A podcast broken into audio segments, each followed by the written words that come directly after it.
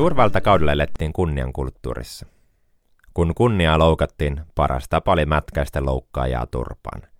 Jos kunniansa ei puolustanut, muut saattavat ajatella loukkaston olevan sittenkin vedenpitäviä.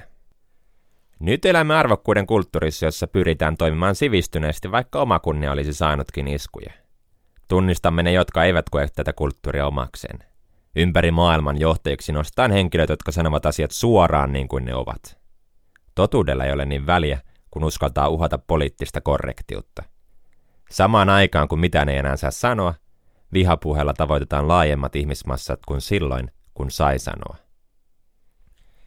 Sisällön tuottamisen demokratia on hyvä asia, mutta missä vaiheessa aikuisuutta hiekkalaatikon säännöt katoaa? Saako Pasi heittää hiekkaa Jukan silmään, jos hän huutaa, hänellä on tähän oikeus? Maailma on verrattu isoon rikkinäiseen peiliin, jossa jokainen pitää omaa palansa kokonaisena. Poliittiset mielipideerot tarjoavat käyttömahdollisuuksia kaikenlaisten johtopäätösten tekemiseen. Haluavatko kuitenkaan vasemmistolaiset rankaista ahkeruudesta tai oikeistolaiset kyykyttää köyhiä? Pelkistettynä kysymys on yhteisresurssien jaosta ja sen oikeudenmukaisuudesta. Mikä tekee yksilöstä yhteisresurssien osakkaan ja kuinka monta osaketta kukin ansaitsee? Kuinka pysyvänä koet oman minuutesi, minuuden illuusion tai sielun riippuen siitä, mihin itsessäsi uskot? Ajatteletko maailmasta samalla tavalla nyt kuin kymmenen vuotta sitten? Luuletko, että ajattelet samalla tavalla kymmenen vuoden kuluttua? Jos tutkimuksiin on uskominen, kuten useimmiten on, muutos on väistämätön. Aihetta tutkittiin 18-68-vuotiailla henkilöillä, jotka oli jaettu kahteen tutkimusryhmään. Toiselta ryhmältä kysyttiin, kuinka paljon heidän arvonsa ovat muuttuneet viimeisen kymmenen vuoden aikana, ja toiselta, kuinka paljon arvot muuttuvat seuraavan kymmenen vuoden aikana. Kaikissa ikäryhmissä ihmiset aliarvioivat, kuinka paljon he muuttuvat seuraavan kymmenen vuoden aikana.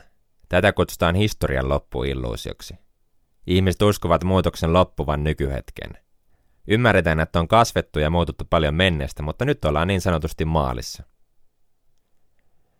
Olisi helppo ajatella, että tulevaisuuden minä ei olisi vieras, vaan hyvin samastuttava ja etuotsalohkoa aktivoiva. Asia on kuitenkin fMRI-tutkimuksen mukaan päinvastoin. Aivoille tulevaisuuden minä on kuin vieras ihminen.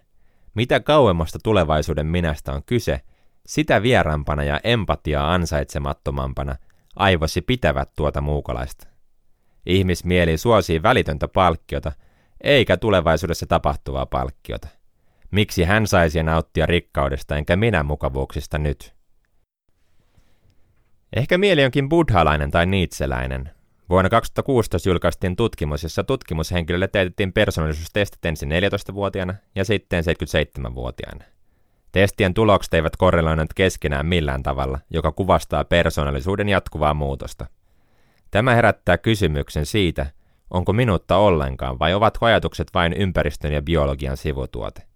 Niitsen mukaan minäkäsitys tuo turvaa muuttuvassa epävarmassa maailmassa, kun on ainakin minä, joka pysyy.